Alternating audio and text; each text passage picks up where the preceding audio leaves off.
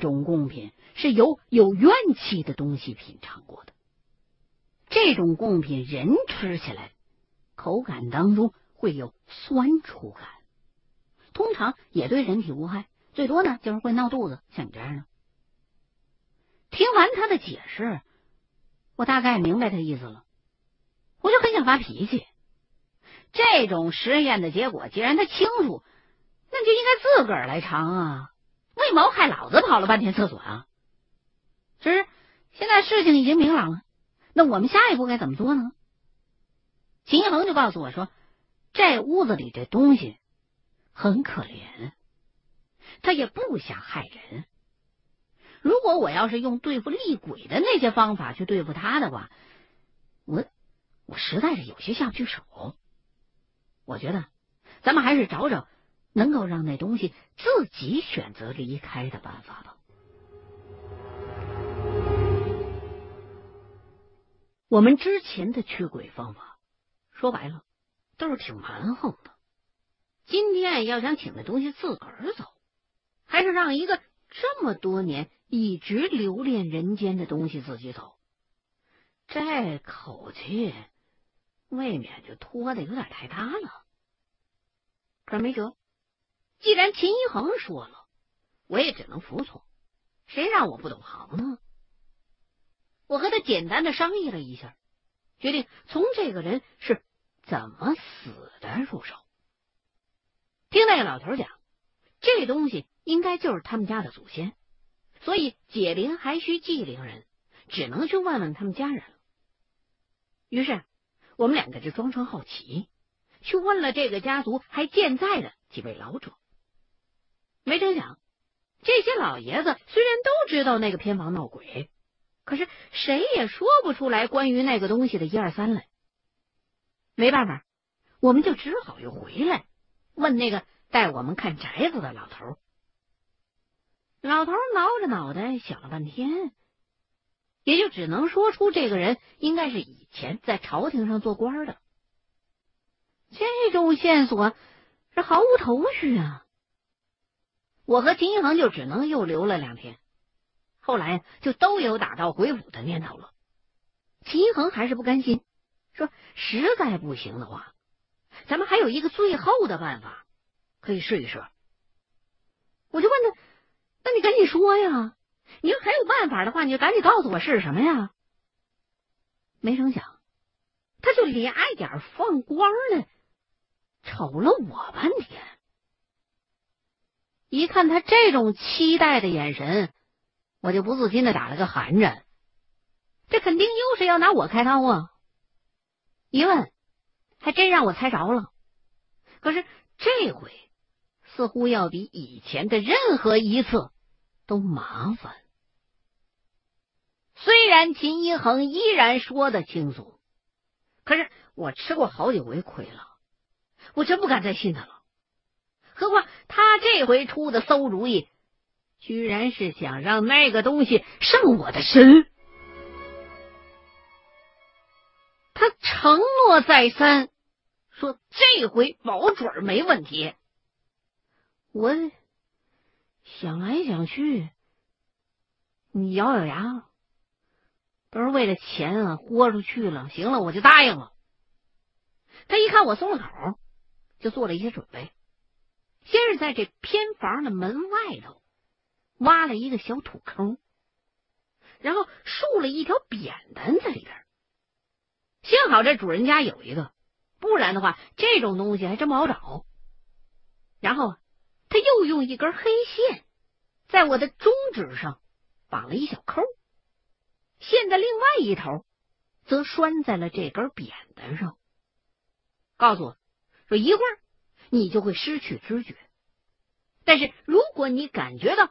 你中指上的这根线动了，就要努力的清醒过来。虽然我在你旁边，你不会有事，可是呢，我也得事先提醒你。说白了，这就跟做手术之前医生让你签手术通知单一样。我坐在偏房的那张旧床上，一边听他的叨叨，一边心说：他妈，你怎么不早说呀？现在已经上了贼船了。也只能是人为刀俎了。再说这秦一恒在屋子里边转了一圈，在地上用脚使劲的点了几个点，然后回手就把房门给关上了，点着了一根白蜡烛，放在了刚才他最后踩的那个点上，然后塞进我手里边一把鸡毛，告诉我说：“你醒过来的头一件事。”就是赶紧把这鸡毛往门外头扔，扔的越远越好。我就开始紧张，各种恐惧，心跳加速，又生怕动起来会把手指头上那根黑线给扯断了，只能是强打精神挺着。又过了一会儿，也不知道是不是心理作用，还真就感觉到了。身上发冷，止不住的弹着，猛地就感觉到一个什么东西趴在了我的后背上，那一瞬间，我就失去了意识。您现在收听到的是《清雪故事系列之凶宅笔记》。FM 幺零幺点九，吉林健康娱乐广播，每晚七点。说实话，我这辈子都没睡得这么香过。虽然之前我曾经臆想过自己被鬼上身的时候究竟会发生什么，可是直到秦一恒忽然大喝了一声，把我给拍醒的时候。我才发觉，这个过程其实完全没有留下任何的回忆。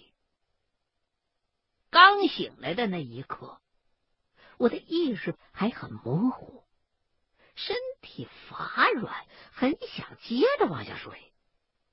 可是齐恒连连的催促我，赶紧把手里边那鸡毛丢出去。我这才爬起来，也顾不上仪态了，跌跌撞撞扑过去，把门给撞开，卯足了劲儿，一把把那鸡毛全都甩出去了。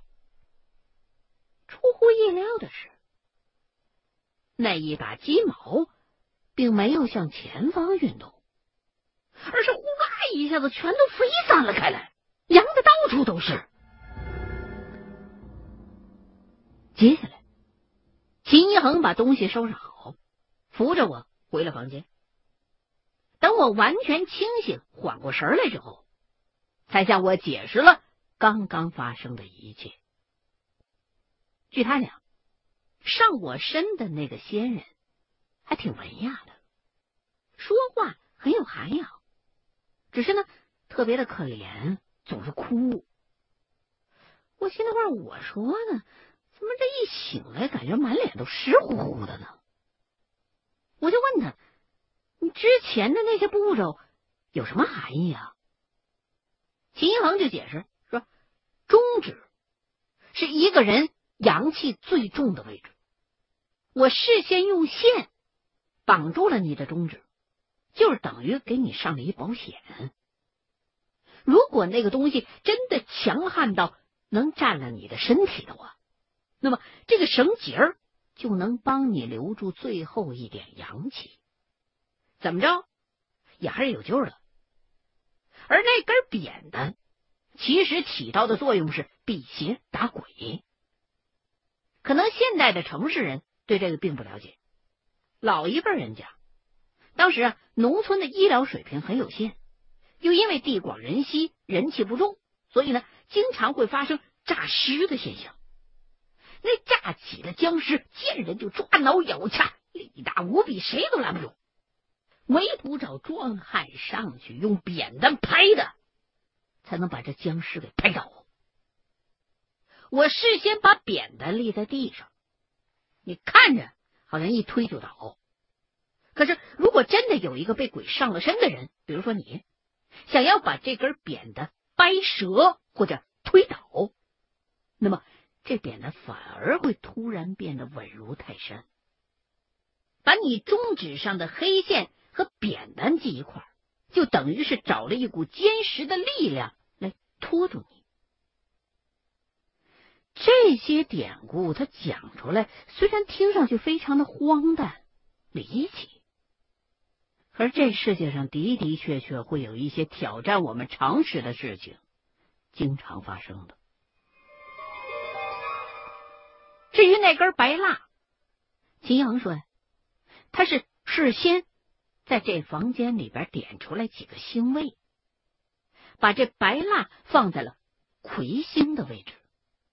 目的也是为了护住你的阳气，而最后让你抛掉的那把鸡毛，是让你甩掉霉运的。虽然上你身的那个东西并不作恶，可是被上过身的普通人，轻会小病一场，重则会倒霉一整年。所以，我让你在醒来的那一瞬间，把这霉运给扔出去。就能够缓解你被上过身所带来的损耗。秦一恒这么一说，我就想起来那把鸡毛了，的确是违背常理的，四散乱飞的。我一跟他提这个现象，他也点点头，说：“这样基本上霉运也就散的差不多了，只是恐怕你还得有个头疼脑热的。不过呢，停一停也就过去了。”当我想问那东西到底跟你说了些什么的时候，秦一恒却卖了个关子，说明天一切就将真相大白，把这事儿解决了，这么大一宅子，咱们恐怕能赚不少钱。这时候我已经乏的不行了，连秦一恒说赚钱我都提不起精神来了，索性倒在床上就一头睡过去了，一夜无话。第二天早上，我起来的时候，天已经大亮了。可是我觉得身体还是累的不行。起身之后啊，发现秦一恒已经不在屋里了，我就简单的洗漱了一下，出了门。我心想，他现在肯定是在那间偏房那儿，就往那个方向走。等到了，才发现人那一大家子基本上都杵在那儿呢。秦一恒正跟这家里的几个壮劳力。在讲解着什么？等我走到近前，就只见那几个壮汉开始抡大锤，把那间偏房的其中的一堵墙给砸了。我看得目瞪口呆，这干嘛呢？这是？这房子貌似年久失修，可是没想到还挺坚固的。几个体壮如牛的大汉砸了半天，才算把那面墙啊。给砸开！秦一恒一直在旁边盯着，又砸了一会儿，他就喊了一句“停”，就跑过去砸坏的那墙根处寻找着什么。没多一会儿，他居然掏出来一卷卷轴出来。我站的位置比较靠后，看不太真切，我就猜。大概是幅画。等我挤过去就近看的时候，才发现那不是画，而是一卷织物。又看了两眼，觉得好像挺面熟，可是还是没认出来这到底是什么来。直到问了秦一恒，我才知道，这居然是。圣旨。您现在收听到的是《清雪故事系列之凶宅笔记》。FM 幺零幺点九，吉林健康娱乐广播，每晚七点。这可真是天方夜谭了啊！合着他们家墙里边。一直藏着一道圣旨啊！我看打开圣旨之后，那上面那字儿写的非常的工整，可是我书念的太少，我也看不明白是什么意思。秦一恒呢，就给我简单的解释了一下，大意是说，皇上圣谕，你们家的这个人呢，可以领命回京，官复原职了。说完，秦一恒就接着给那一大家子解释。说你们家的这位先人在朝廷里边当年犯了点事儿，被贬了三级。具体什么事儿呢？可能是跟当时的文字狱有点瓜葛。然后呢，这个人呢还比较心高气傲，就直接跟皇上申请告老还乡了。这皇上倒也仁厚，赏给了他这处宅子。想必这个人还是有一定才学的。都回家两年了，皇上居然还能想起他来，又想召他回京做官。可惜这个时候，这人已经在家病死了。他本来就是心有不甘，所以呢，迟迟不愿意投胎做人。这回倒好，圣旨一到，他更觉得委屈，就在家里边闹个不停。家人见了也害怕呀，这圣旨又不敢烧给他。否则的话，那不大不幸啊！后来实在没办法，就只能把这圣旨给砌到这间偏房的墙里了。这么一来，这位就跟着去了偏房，整天对着墙以泪洗面，阴阳两隔了。他肯定是没希望再回朝做官了。现在呢，圣旨已经拿出来了，皇上也早就没了。所谓的圣旨。也成了单纯的文物，所以呢，只要给他烧掉，平了这位先人的怨气，这事儿就算了了。一听说要烧圣旨，我都跟着心疼啊！按道理说，这东西好值钱呐，可是这家人却一致同意把这圣旨给烧了，同时啊，还要再烧些纸钱。希望呢，烧之前再拍个照啊，留个念呢什么的。秦一恒说：“这可以，无所谓。”就把圣旨交还给了那个老头，也就是长房长孙，让他们自行处理了。这次的行程也算是没白费功夫，起码算是有始有终了。最主要的是帮了他们家这个忙，宅子的价格肯定又可以往下压一压。等到这一大家子把圣旨的事弄完，我就直接拽着老头就谈起价来了。老头倒也够实在，果然在价格上又打了个折扣给我。这样一来，我粗算了一下，这宅子按照他给的价买下来，那利润是相当丰厚啊。所以，我当时就跟老头拟定了合同，双方签字画押。又待了一天半，把过户手续差不多都弄完，我就跟秦一恒准备凯旋了。这一家子呢还想留我们吃饭，好说歹说才婉拒成功了。回去的路上我特别开心，可是，一上火车我就开始发烧，临时吃了几片药，下了火车直接就去医院挂点滴去了。秦恒说：“你这就是被上完了身之后的后遗症，休养几天就没事了。”我呢，也就趁着这个功夫好好的休息了一阵子。按理说，我都已经把那把鸡毛给甩飞出去好远了，霉运应该都散了呀。可是就在这事儿之后的一宅子，却让我倒了个大霉。不过用秦一恒的话讲，这也算是你命中该着有这么一遭劫，让咱们俩无意当中揭开了一个惊天的秘密。每个城市，每座村庄，都有所谓的凶宅。每一座凶宅的背后，都有一个可怕的故事。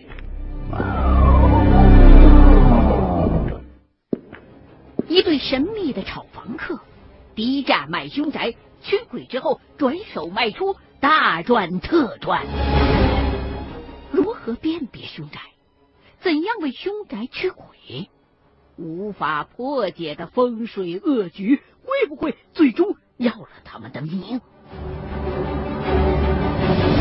网络一亿点击，年度悬疑力作，欢迎收听《清雪故事系列之凶宅笔记》。二十三原著，清雪播讲。FM 幺零幺点。九，吉林健康娱乐广播，每晚七点。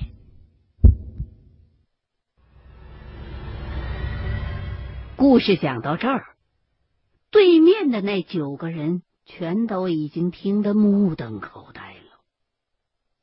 我又拿起相机给他们拍了一张合影。几个人依旧对这样的举动不解，但是却谁都没有开口问我这是为了什么。此时夜已经很深了，窗户没关。